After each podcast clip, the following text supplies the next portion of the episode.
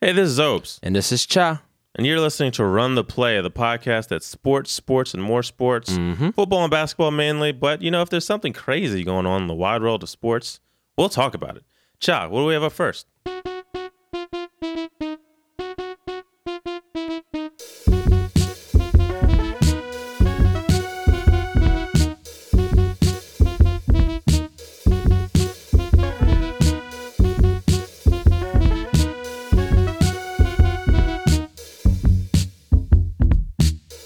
First up, we had a crazy weekend in the college football.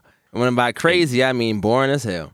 Because this was probably the One, worst. well, one- one game was interesting. One game was, we'll get to that later, but this is Yes. probably the worst college football weekend I have seen this year.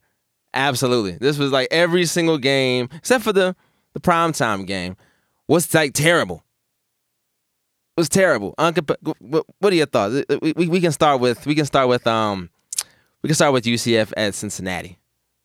That that actually So wasn't I a bad game though. That- I picked UCF thinking that they would just have too much for Cincy. My originally I was going with Cincy because I I'd spelled out all the reasons why I thought Cincy would win, and I said not UCF. Uh, it turned out I was right. Uh, UCF, excuse me, Cincy's defense is very good, coached by former uh, Ohio State defensive coordinator Luke Fickell. In addition to that, strong running game, Michael Warren uh, the second. He's he's been very oh, good all he season. is nice. He's been very good all season. Oh, he's, yeah. he's a real dude. Now, honestly, Cincy's had a lot of good running backs over Quick- the years. quick side note. Recently had Isaiah Pead. Sorry, go Quick, ahead. quick side note, because earlier I said this game was good. My bad. I'm looking through my notes, I just, I just remembered. No, this game was trash as well. So, but keep- keep going. Keep you can keep going. Well, they were just trash because neither team had good quarterback yes, exactly. Yeah. It's a, it's a common theme. Since, since since Cincy was not able to score the ball effectively on offense, what they were able to do is get a defensive score. mm-hmm. They were able to get some turnovers, and they were able to use short fields. That's really what what allowed them to get the win. It's not like they showed up and like you know with like a dynamic offense and just you know blew UCF off the field with anything like that. Mm-hmm. And then UCF, both their quarterbacks are trash. Remember they started the season with a Notre Dame transfer, Mm-hmm. and he he he didn't make it. He I mean he's still on the team, but I mean he's you can't if you can't throw, you can't play quarterback. Brandon Wimbush, the man's name. I remember Michigan State was recruiting him years ago, and at the time it seemed like it would have been good to get him, but no, it turns out that guy, that man cannot throw the football. So and it's, it's kind of an important thing if, you, if you're going to play in a non uh, triple option offense, you have to be able to throw, and he can't. Yeah. So the backup that they have, and I think he's either a freshman or redshirt freshman, He sucks. not not making the best decisions at this point in his career at UCF. Uh, so I I expect he'll get better, but he's not there right now. Right now, he sucks. So yeah, it didn't didn't work out in his favor. So yeah, Yeah. yeah. since you pulled that one off, the big uh, win for Luke Fickell. what I learned because I hadn't really watched UCF play, and so number one, I should not pick teams sight unseen. That's number one. Number because I picked UCF. Number two, I realized UCF is as good as they are because of their defense, and solely because of their defense. Like I, I didn't like. Obviously, we just talked about the quarterback play. It's not very good. They got they got some running backs. They, they, got, they got good running backs. Uh, but those receivers, man, it just, it's just big slow dudes. Like I wasn't like th- that number thirteen is supposed to be one of the best receivers in the in the eight, the American Conference, and yo, th- there was one sequence where like three times in the row they went to him, and there was three different cornerbacks that they put um that um Cincy put on him, and all three of them broke up the um play. Like he was like two like two or three inches taller than all of them. Like had like twenty pounds on all of them, and it didn't matter. They just still went up and just knocked the ball away and ripped it out of his hands or whatever. And you know, on that fourth play, a passing play of that particular series, I got picked off. So, was not impressed by the offense at all. Not impressed by Cincy's offense either. Outside of well, no, that's not a lie. That's that's a lie. I was impressed by everybody except for the quarterback. Like I could see just the whole receiving corps and the running back just getting frustrated with the quarterback because these receivers were running butt naked open. Like they were getting open, and the quarterback was just not hitting them. Like they like they was getting pissed off. Like I can tell that they used to this, but they still pissed off at this dude. Like like they they're Cincinnati is literally a quarterback away from being like really really good. That's a lot of teams actually. That's a that's a theme this year. A lot of teams are a quarterback away. It's almost like the NFL. uh, particular people, number 14 is nice on Cincinnati. Uh, I liked he was a cornerback. I liked him. I liked him a lot. He was making some plays. That was dope. Quarterback is a, is a difficult position to play, Yes. as we all know. Yes. There's a lot, of, especially the way the way coaches do it now. They put a lot on the quarterback's shoulders to be able to read and react before and during the play. So it's more difficult now than ever to play quarterback. That being said, you got to hit open receivers. I, I think, I, and I, I, have never, I didn't, like I've said on the show before, I've never, I never played football, and I've, I've asked people who played quarterback this because I've seen so many times that a quarterback will throw directly to a defender who is standing directly in front of the receiver that he's looking to throw to. And I'm like, how did you not see that guy standing there? And it, it made me wonder do they just coach quarterbacks to just throw to a spot and not look to see where the defenders are? It depends. Like it depends on the coaching. It depends on the quarterback. Because like, there's plenty of teams, especially college teams, that have passing lanes, and if that lane looks open, you're throwing it to that to, to that lane um to that spot. And if a defender, like a good linebacker, will like identify the passing lane um, mid play, will um hide disguise his cover his coverage, and then just hop into the lane as soon as you make the throw. You know, so it depends. Now, the, obviously, then those quarterbacks who are a little bit better, they'll give them um, more of windows to throw to, and so they'll be able to, you know, just they'll be able to like actually see a receiver open versus just trying to find like identify the lane that's supposed to be open. You know, so it all depends on the scheme. It all depends on the quarterback that you have, uh, how you coach that particular quarterback. That's that's from what I've gathered at least.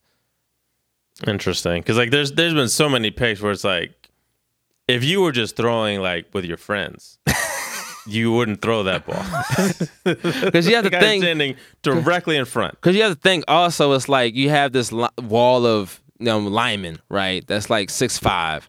You know what I'm saying? And then behind that, the linebacker linebackers can can hide. They really can hide. If if like like a good linebacker can can uh, disguise his coverage, they can hide behind somebody. You know, it's it's it's very easy to like. I mean, it. it it happens often enough that I feel like it's very easy to, to do. Now, a good quarterback is not going to let that happen often, but so we so if it happens a lot, it's just it's, it's not uh, just scheming or, or lack of scheme or lack of you know just it's, it's not nothing the linebackers doing. It's more the quarterback just not being able to identify coverages. You know. That makes sense. What other games we what are we looking at? So I know we kind of got caught up in that. Next game, this the uh, the high noon game, Iowa at Michigan. so, so Mi- Michigan's defense, uh, they they had something to prove after getting smoked by Wisconsin two weeks ago. They've given up a combined three points the last two weeks. Look, they, they've been impressive. They shut out Rutgers. Rutgers is not good, but it's difficult to shut out a team even when you put your backups in. They beat Rutgers fifty-two to nothing. Then they beat Iowa ten to three. So Matter I, of fact, neither team scored in over the last forty-two minutes of that Michigan Iowa. I have to like, disagree with type shit. I have to disagree with your impressions on Michigan's defense. Cause to me, like actually like watching them, I really wasn't impressed. Cause I cause to me it was more Iowa was just uncompelling on offense. Especially the, I don't understand in the year 2019 of our Lord, how the hell you have an unathletic quarterback? Like Iowa's quarterback is a statue. Like it was embarrassing and disgusting how unathletic that boy is. Like the, like they they would get like they get through the line, okay, cool, but it'd be like okay, step into the pocket, okay, move move with the pocket, that type of thing. He, he couldn't do it. He just he just let, like as, as soon as anybody was like there, he just it was just it was it was a sack. It was a sack. So to me, it was like, okay, cool. Michigan doing a, a pretty good job getting pressure, but it's like a more athletic quarterback uh, avoids that pressure. A more athletic quarterback is able to step up into the pocket and still deliver a throw. Because at the end of the day, Michigan does not have good defensive backs. The defensive back play consists of them dudes mugging and holding everybody until they get caught, until they get a flag is thrown. You know what I'm saying? Most of the time, a flag is not thrown. That's what they defensive backs are. Once you actually like attack them boys, it, yeah, it's, it's, it's, it's over with. So like any anybody who actually has like a good receiving corps, or even a decent receiving corps, or somebody who can throw the football, well, I think will exploit that secondary. Man, well, I guess that gives Michigan State hope for you know for for positives over the rest of this season. Because we we can just jump over to that game, Michigan State Ohio State. I knew Ohio State was going to win that game. I had no illusions or aspersions that Michigan State was going to win that game. They there was no way. What I didn't see was that second quarter where Ohio State had almost 300 yards of total offense Yeah. in one in one quarter. Yeah. 24 points, 300 yards of offense in one quarter. It was So Ohio crazy. State only scored 10 points the rest of the game. Yeah, it was like what's crazy is like that first quarter and uh that um third and fourth quarter. I thought the defense played well. Very well. But as you mentioned it um before we started recording, it's um it was the lack of depth on our defensive line, Michigan State's defensive line, that really did it to them. And that and that kind of numbers kind of say it too. You know, look in the first quarter, Michigan State's Michigan State's defense only gave up 16 yards. That third quarter only gave up 62 yards. But that second quarter gave up 303 yards. That fourth they gave up 150 yards. So it's like you see when they start getting start getting tired in those second that second and fourth quarter. That's when they start struggling. Right. I think the issue that Michigan State runs into, and it, it would be the same, it's the issue that most teams have when they try to upset a superior team, especially one that's as strong as Ohio State is, mm-hmm. is your first stringers can hold their own when they're playing like, you know, good on good. But what happens is a team like Ohio State, they can put up their backups. Their backups are almost as good as their first stringers. Whereas a team like Michigan State right now, now had this been like between Michigan State between 2013 and 2015 when they were at their strongest under Mark Dantonio, I think Michigan State would have been able to hold on, you know, well into the third, fourth quarter. But this team has not been recruiting well. They had a their 2016 recruiting class, which was on paper the strongest one Mark Dantonio's ever had. Half those guys washed out for one reason or another. And those are guys that were really good, showed some serious promise. Guys that would have been starters as seniors or redshirt juniors right now. They're not there. So there's a lot of talent that should be there. And you you so you, you add a bunch of like really strong defensive ends and a, a defensive tackle to what is already an extremely strong defensive line. Now you're looking at best defensive line in college football, bar none. You're looking at two safeties that there's a decent chance they'd be starting right now. So you add that into your rotation. So now you have super strong secondary, super strong defensive line, and you have what probably would have been the best wide receiver in the Big Ten, and Donnie Corley. So now you have somebody that can actually take the top off the defense, which they which they are sorely lacking at wide receiver. And then you also have somebody not in that class, but Hunter Rison and Trishton Jackson, two guys who left because they felt that the wide and accurately from what I've read, that the wide receivers coach was showing favoritism based off of who he liked rather than who was actually the best receiver. It's like that guy was was playing Cody White because he liked Cody White, not because Cody White was actually better than those two. Uh, Cody White absolutely now- was not better than those two. No, I think I think honestly he peaked as a freshman, as a true freshman. He was pretty good that year. But I remember every time Hunter Rison would get in the game, he was open. Yep. Like every single play he got in the game, he was wide open. And then it was weird. I was like, why isn't that guy playing more? And I remember talking to dad about this. He was like, oh, you know, he's, he's just a freshman, da da da. And I'm like, I don't know, man. Every time, literally every time he gets in the game, he's wide open. Yeah. Like it's not the case for Cody White. it was never So the case with you- Cody White. Now then- that then- that being said, Tr- it's Trishton like, Jackson has butterfingers, but you know, Yeah. but I thought I thought Hunter should have been playing more. Like the So- thing about Cody White is like when he's on, he he's nice because he's a strong receiver. He break tackles and stuff. But I mean, he be dropping the ball. He be He runs dropping bad routes as well. he He, runs- he doesn't know what to do with his hands when it, when it comes to catch a football. Yeah, like he he- he doesn't have good like like I guess catch mechanics. You know, which you know like which which tells me that the whoever is coaching wide receivers right now is not doing a good job. nah man. Like Because the guy that was, that was showing favoritism, they moved him to assistant, de- which very clearly shows he's not going to be there next year. He got moved to assistant defensive backs coach. Yeah, he's gone. But I'm glad. But like, I, I- then then Dantonio needs to actually evaluate his coaches and replace people. not just shuffle them around. Like right, right now, I like the OC. I like the running backs coach. I like Uh, the tight ends coach too. I like the, I like the, Gillison. I like the He's- tight he ends is coach. good. I like Yeah. the tight ends coach. They got that. They they got they got uh, Seybert and uh, that uh, freshman dude. Gillison. Yeah, they they, they yeah. got them boys looking good. So yeah, I like that. I like the defensive coordinator. You know, but I don't know. Receivers coach, receivers coach got to go. All right, got to go. I guess Mhm. before, I'm looking at it, it got to go. They're all on one year. Everybody on offense is on a one year contract, and the, Okay. and that assistant defensive backs coach on a one year contract as well. So All we right. shall see. It really, really, it all depends on because what- one thing you and I talked about off air was that Michigan State loses a lot from this year's team. This is a team that's supposed to get to New Year's Six bowl, Uh, and losing Dar- lo- we all knew they were going to lose to Ohio State, right? Mhm. I think that's that's so you could have even before we knew how good Justin Fields was going to be.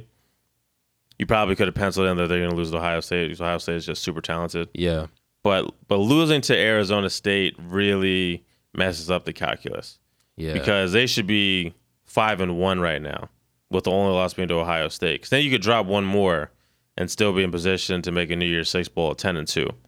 Whereas now you have to run the table. You still got to play Penn State, Wisconsin, and Michigan, yeah, which they can beat all three of those teams. It's but like they're ten, they're ten point, fa- they're ten point underdog against Wisconsin this coming Saturday. hmm They're not going to be favored against Penn State, and they're probably not going to be favored against Michigan either, unless they unless they beat Penn State and Wisconsin.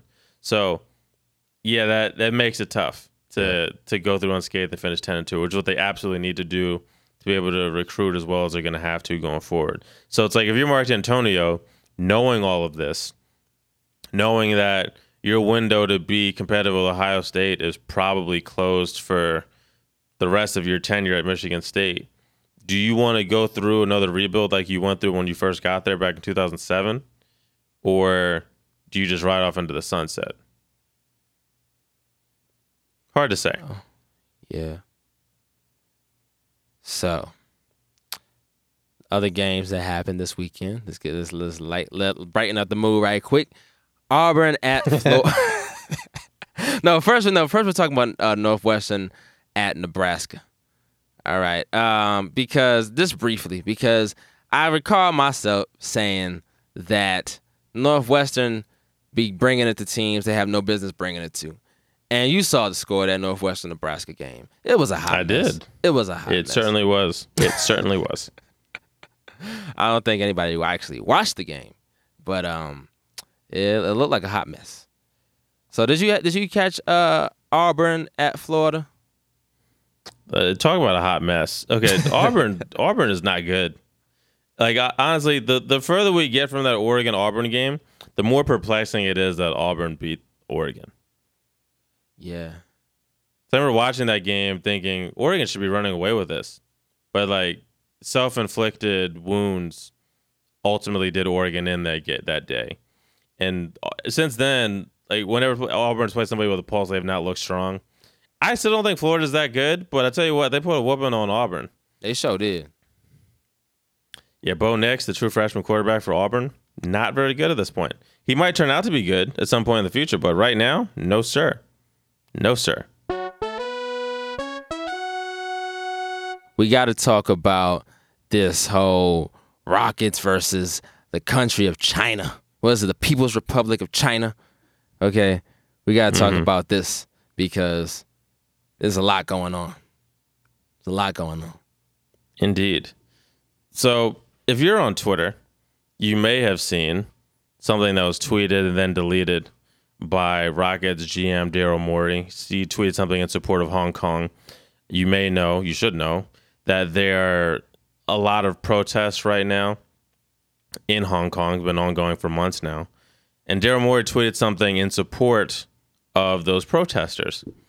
Now, Rockets owner Tillman Fertitta, who's also the chairman of the board of regents of the University of Houston, go Cougs, Go Cougs. quickly came out and distanced the Houston Rockets organization from Daryl Morey's tweet stating that the Rockets are not a political organization and Daryl Morey's tweeting that does not represent the, the thoughts and feelings of the Houston Rockets. Now it came out today why Tillman Fertitta was so quick to tweet that out, which was that the uh, the, the country of China was suspending all activity with the Houston Rockets as a result of Daryl Morey tweeting that out. So I can understand knowing that now why Tillman would be so quickly and publicly effusive to be like, nah, that we don't rock with that, bro. That's not us. so I'm trying to be like, nah, but like that, they're gonna do that's like we cool what y'all doing, keep paying us money to do stuff with the Rockets. But uh, then you see Tillman's on Instagram liking comments talking about how Daryl Morey is an idiot and this, that, and the other thing. And you remember in the off season that there had been reports that perhaps Daryl Morey and Mike D'Antoni would not be retained coming into this season. In fact, Mike D'Antoni does not have a long term contract in place right now with the Rockets, if memory serves. So, not clear what the future holds for the two of them. And then before we came on to record this, we got word that the Rockets had discussed getting rid of Daryl Morey, the architect of the current team, of this roster that looks so strong. So, yeah, not sure what Tillman Fertitta is doing. This is not the same Wonderkind who started, eh, well, didn't, didn't start by himself, but who led Landry's Foods to such prominence. He is he is the sole owner and proprietor and CEO of Landry Foods. Landry's, I believe, is, is the Landry's Incorporated. There you go. Like I say, he's the chairman of the board of regents at the University of Houston he had a he had a, a show on MSNBC. Yeah, I think it was a billion dollar buy or something like that. You wouldn't think he'd he'd be sort of uh, playing it fast and loose the way he has been with Daryl Morey and Mike D'Antoni, as though he thinks he can just go down the street and get somebody as good as these guys are at their jobs. So, have you are you are you kind of surprised at what we've seen with Tillman Fertitta so far as the owner of the Rockets? Yeah, I did not expect him to really be acting like a booster. You know, it's like it's like okay, that that that whole attitude, that mindset, that works when you're like a booster for like a university, like a college football team, college basketball team, that kind of thing. Does not work for a professional sports franchise. It does not. Like it, it the the it takes certain special it takes more specialization to run those things. It takes more specialization. And I mean run those things, I mean like in terms of coaches, in terms of general management and all those things, like the front office stuff.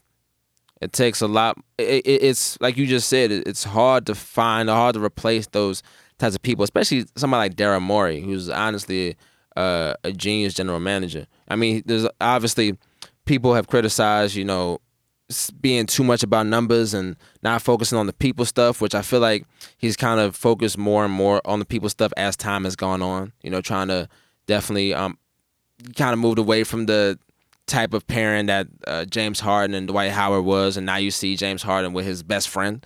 So you, you kind of see him mixing the two, like mixing the numbers with the, you know, the the non quantitative stuff.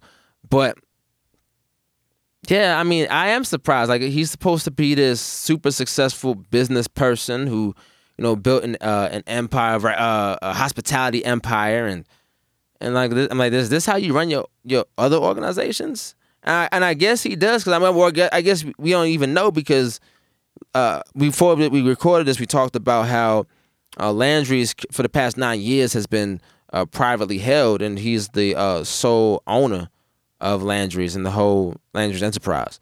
So right, he hasn't really had to answer to people. And I guess the time that the however many years was it 17 years where he did have to answer to people, I guess he didn't like it.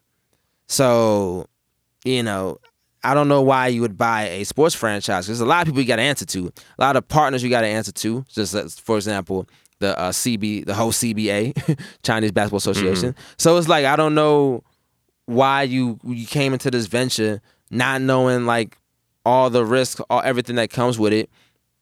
And then why you're moving like this publicly. It's one thing to be behind closed doors and talking and you know what I'm saying, but when you out here on Instagram, that that's some honestly that's that's some like player type stuff. Like in terms like like ball player stuff, like liking doing passive aggressive things like liking comments on Instagram. I don't expect the owner to be doing that. I don't expect the owner to be doing that. That's ridiculous, and I and I'm surprised. That surprises me. Yeah, it's like if you don't like, I, and I, I thought it was pretty clear this summer after the Rockets were eliminated by the Warriors. If you don't like the job that Mike D'Antoni and Joe Morey are doing, then get rid of them. Yeah, Don't sort of string them along. Talking about you're going to go year to year. Like, there's a reason why teams in the NBA don't do year to year contracts like that. It doesn't it doesn't work? and I know people pe- people like to come from from other industries and do an industry and try to implement things that either they do in their industry or things that they wish they could have done in their industry. Like, oh, we're gonna do this thing this way. I'm like, no, there's a reason that people don't do it that way. You're not as smart as you think you are. Just because you're rich doesn't mean you're smart. absolutely. In fact, for, for most people that are rich, that has nothing to do with their, their intelligence. They, they just got lucky or they inherited their wealth. Now, he's not one of those people that inherited their wealth, but he's just not. I I don't know, man. He he's been he's been amazing as as in the on the board of regents for UH. He's done great things for the University of Houston. So I was originally, even though I'm not a Rockets fan, I was I was originally excited that somebody who's who's really come of age and really come into his own in the city of Houston and has been so strong for the city of Houston for so long became the owner. But it has not been great during his tenure as owner for the Rockets. It really has. far. Like, um, yeah. I mean, my whole thing about the year to year thing is always the risk that those people just go somewhere else. Like, there's there's And you, and you have for- no recourse. exactly. For example, like the Washington Wizards. I'm sure. Do they even have a, a GM yet? I have no idea. See, I like, don't think so. It, I'm sure they'd love to have Daryl Morey over there in Washington. Uh, you know, there's a. I'm sure Mike D'Antoni. I'm sure he'd probably take a year off. Uh, but I'm sure there's plenty of teams who would love to, who would definitely give um, him an interview, if not just hire him. You know what I'm saying for like a five year deal. I don't understand. Like this, this is not. This is e- even in like college football and college basketball, you wouldn't do something like this. But it's like definitely in the NBA. like, These are hard. Like you can't just find coaches just don't grow on trees. You can't just find. You can't just pick up a coach off the street and put him into an organization and think he's going to be successful. You keep same thing, and there's more, even more so with uh, general managers. We've seen how difficult it is to find a good general manager who can actually build up a franchise and uh, and do some things. Like we saw with the Lakers, and the Lakers were just lucky that the Lakers name still holds enough water to pull uh, an Anthony Davis and LeBron James. You know, we we are not the Lakers. Now Houston has has its own history, but we but we not the Lakers. We can't just Right. get people to come to Houston because we the Just Rockets. because it's Houston. Yeah, we, Yeah, we, it doesn't it, work it doesn't work like that. We have to show that we have a good organization. We have to show that we have an owner that's gonna state that's step out the way and let and let his general manager do what he needs to do. Let his coach do what he needs to do. And that's not what people are seeing. So, and if it goes the way I think it's going to go, which is uh, Daryl Morey getting fired, which is probably Mike D'Antoni not coming back, uh, you know, like what we're gonna have is we're gonna have coach like a potential coach like a, a like a Tyron Lewis, somebody who who maybe before we could have gotten an interview with him. Now he's probably just gonna pass on us. Like a good coach like that's gonna pass on us. Now we stuck with a subpar coach. We we maybe we could have gotten a really good general manager. Now all the good ones are gonna pass on us. Now we gotta settle for somebody maybe who's up and coming, who's unproven, or we gotta settle for somebody who's not so good. You know, and then when the free agency comes around, it's hard to find somebody because people don't want to play for your organization. And then who's to say that Westbrook, you know what I'm saying, uh, comes back? Who's to say that uh, James Harden is the man of trade mid-season? That's my whole thing. So it's like you like it, it- it's a lot of moving parts. A lot like just because you're the owner doesn't mean you you just you just the head honcho. Like at the end of the day, it's like you own your team is only as good as your best player. So if your best player doesn't want to play for you and nobody wants to come play for you, you end up being um who's that dude who owns the Cleveland Cavaliers? Oh man, what is his name? Yeah, I know you're talking about that. But yeah. you know who I'm talking you, about. You, you, you turn you turn to the Cavs. Yeah. exactly. You It turn wasn't that the long damn ago that, It wasn't that long ago that, that the Rockets were bad. When we moved here to Houston, the Rockets were terrible. Exactly. Despite despite having Ron Artest and Yao Ming and Trey, of course that's because those guys were injured all the time. Mm-hmm. Yeah. But they were terrible when we got here. exactly. Seeing seeing seeing all three of the major sports Houston teams be be really really good, be great really at the same time has been incredible. Astros, Rockets, te- well Texans are not great, But they're they have a lot of talent. Yeah, they're, They have a lot of talent. Yeah, they're, They're very they're, good. they're, They- they're pretty they, good. They, dominated today. hmm But but what I actually my, my concern for the Rockets wouldn't be that Westbrook or Harden would leave. I think they'll they'll stay where they are. The issue is that they're both in their thirties now. hmm If this were five years ago with the same exact circumstances, then yeah, it gives you a bit more leeway as the owner because you're gonna have those guys for another ten years, probably eight to ten years. Whereas James Harden is thirty now, and Russell Westbrook is I believe he's thirty or thirty-one. Yeah.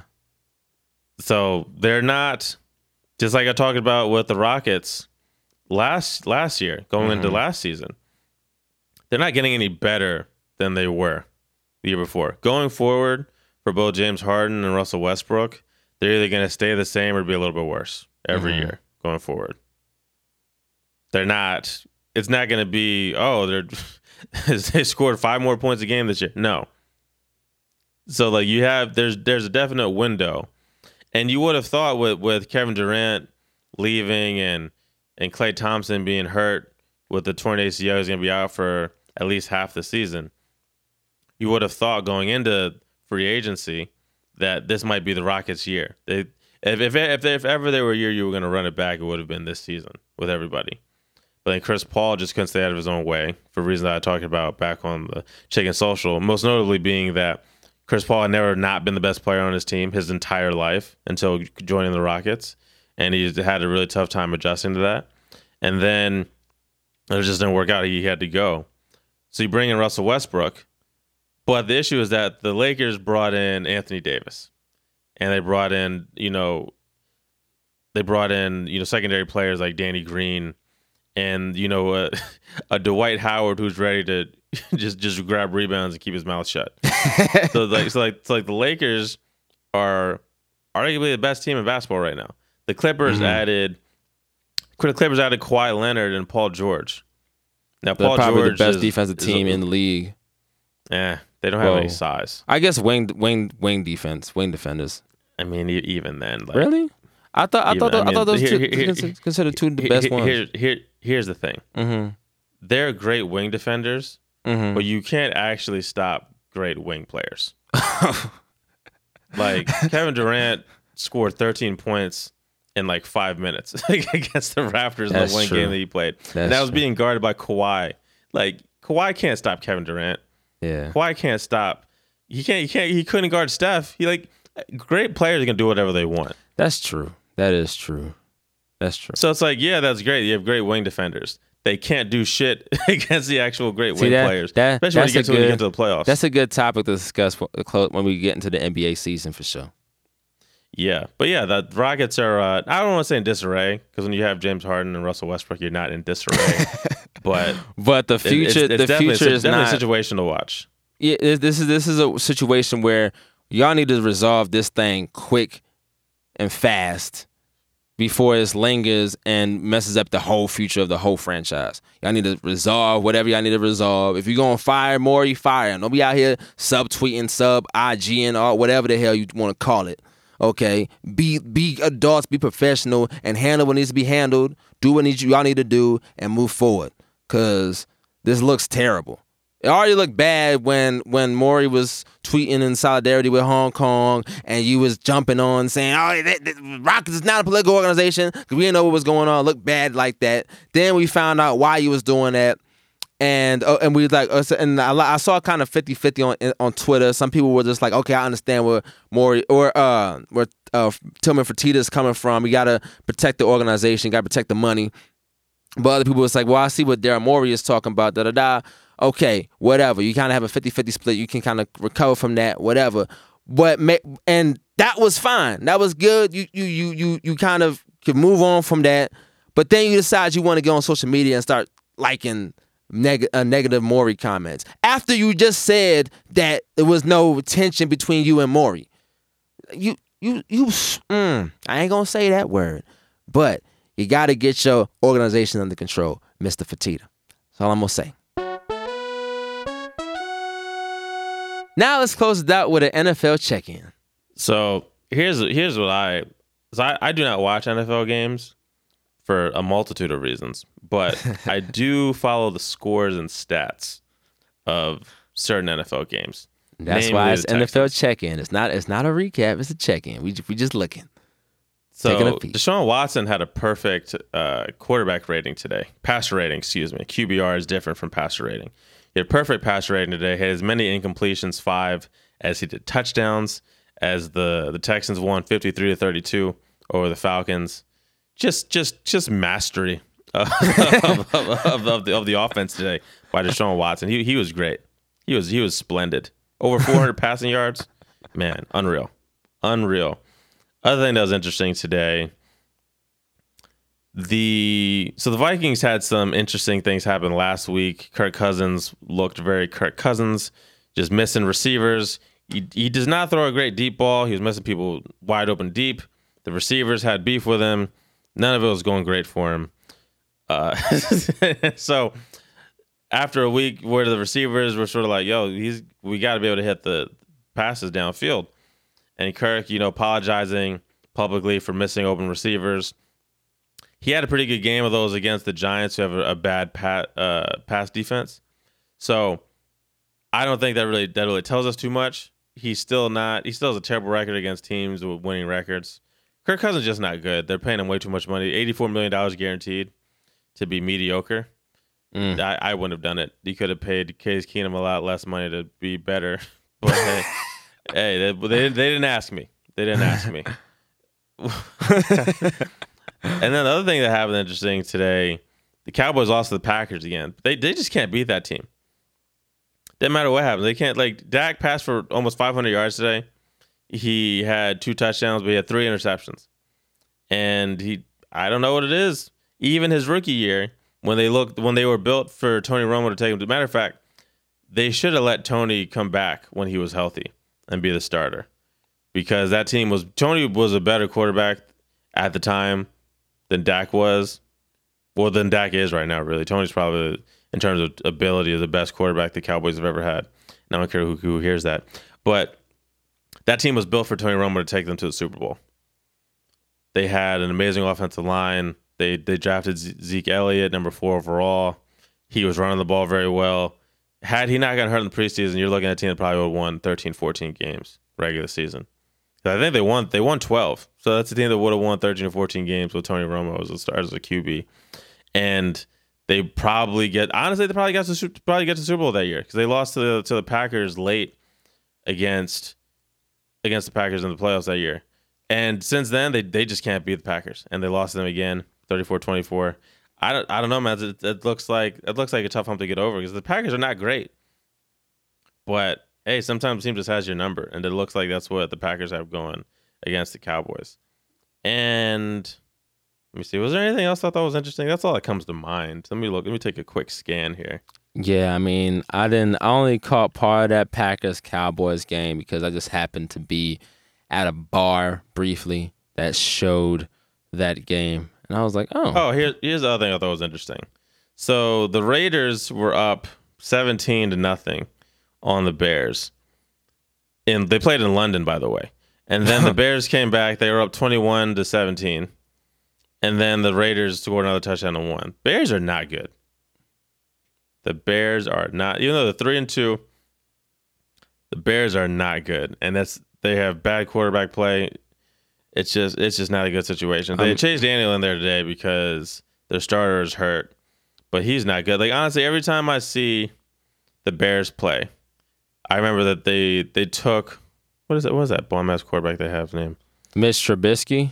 Yes, they took Mitch Trubisky when they could have taken either Deshaun Watson or Pat Mahomes. They took Mitch Trubisky. What a huge mistake! Yeah, My goodness. Every time I every time I see Mitch drop back and throw a bad pass, I'm like, man, y'all could have had Deshaun. or y'all could have Pat. had Pat Mahomes. Shoot. That being said, I don't know how they would have if those two quarterbacks. I mean, those two quarterbacks would have been good, but like Pat Mahomes, I feel like Andy Reid is taking Pat Mahomes to like like the heights that like the the max like the ceiling that he has. You know, like Pat Mahomes getting better every year, but he's like reached. But Pat Mahomes is, go, is going to reach full potential. I feel like under Andy Reid. I'm not sure if he would have done the same thing on the Bears, even though I think he would have been good. I think he's just I think good quarterbacks are good quarterbacks. You know, regardless. Oh yeah, I I wish so badly when Andy Reid was out shopping for a team that the Texans job would have been open. Can you imagine Deshaun mm. in in in, in Andy Reid's offense? As good as Pat Mahomes has been, I feel like Deshaun makes better decisions with the ball than Pat Mahomes does. That would have been disgusting. Man, man, He's he's also a faster runner. man. Yeah, Deshaun Watson. like, People be forgetting how fast that boy is. The boy's fast. So I'm not gonna say he's better than Pat Mahomes because I mean it's kind of a ridiculous thing to say after Pat goes 50 touchdowns is in, in his and wins MVP in his first year as a starter. But Deshaun is disgusting. And if, if he played for a coach that wasn't an idiot, I think more more people would be able to appreciate that fact. Yeah, yeah. I think I think uh, Bob got to go. Yeah, you trash. He got to go. You know Although then, then then Deshaun goes and has games like this today and and saves Bob's job for another week. So I mean I don't I don't know. I don't That's know. the thing. Well, the thing is, we, we got to be able to separate the two. We have to realize when Deshaun does his thing, it's because of Deshaun. It it ain't necessarily because of the coach. It's because of Deshaun. All right? Right. I'm not sure when ownership, you know, will realize that. I mean, Is Texans have a general manager, right? They have like a general manager by committee. So in Uh. a way, in a way, Bob almost acts like his own GM. That's what. That's a big reason why Deshaun uh, did, Jadeveon Clowney is not there anymore. Oh yeah, yeah, yeah. I remember we we discussed this. Okay, Yeah. yeah, he got to go. hmm Are you at a point with Mike D'Antoni where it's like, excuse me, put up a shut up? As great as you are, you've never been to an NBA Finals as a coach. Are you there? Mike D'Antoni is a great coach and he fits our team, okay? And I really, let's not talk situational. This has been another episode of Run the Play with yours truly. uh, OJ. Anyway, you, you, you, you can follow us on Twitter at the CS Pod. That's T H E C S P O D. You can also, well, I'll tell you all about the other Twitter account when it's ready. Uh, you can, uh, Chai, where can people find you at? Chai is nuclear on Twitter and Instagram. You can also uh, check out my website, check out my work there. You know, I make music, I produce this podcast, um, so you know, I, I do a lot of things with audio and sound. But if you want to check out my music, a lot everybody who I've talked to who's listened to the album has really enjoyed it. So go check it out. It's called Mind of a Recluse. It's uh, free to stream exclusively on nuclearkite.com. You also can download it from there. there's a download link if you uh, so wish to do so. And I don't know, I, that that sounded weird. That phrase sounded weird. And also check out my man Chasing Z's on the same website. Uh, his album Channel 20 has been out. Uh, you can check it out. His new album is gonna come out next month. So some stuff coming on. A lot of things coming your way. A lot of things coming your way. Bad. So for Chai, this is Obes. This has been Run the Play, and we'll see you next time. Goodbye.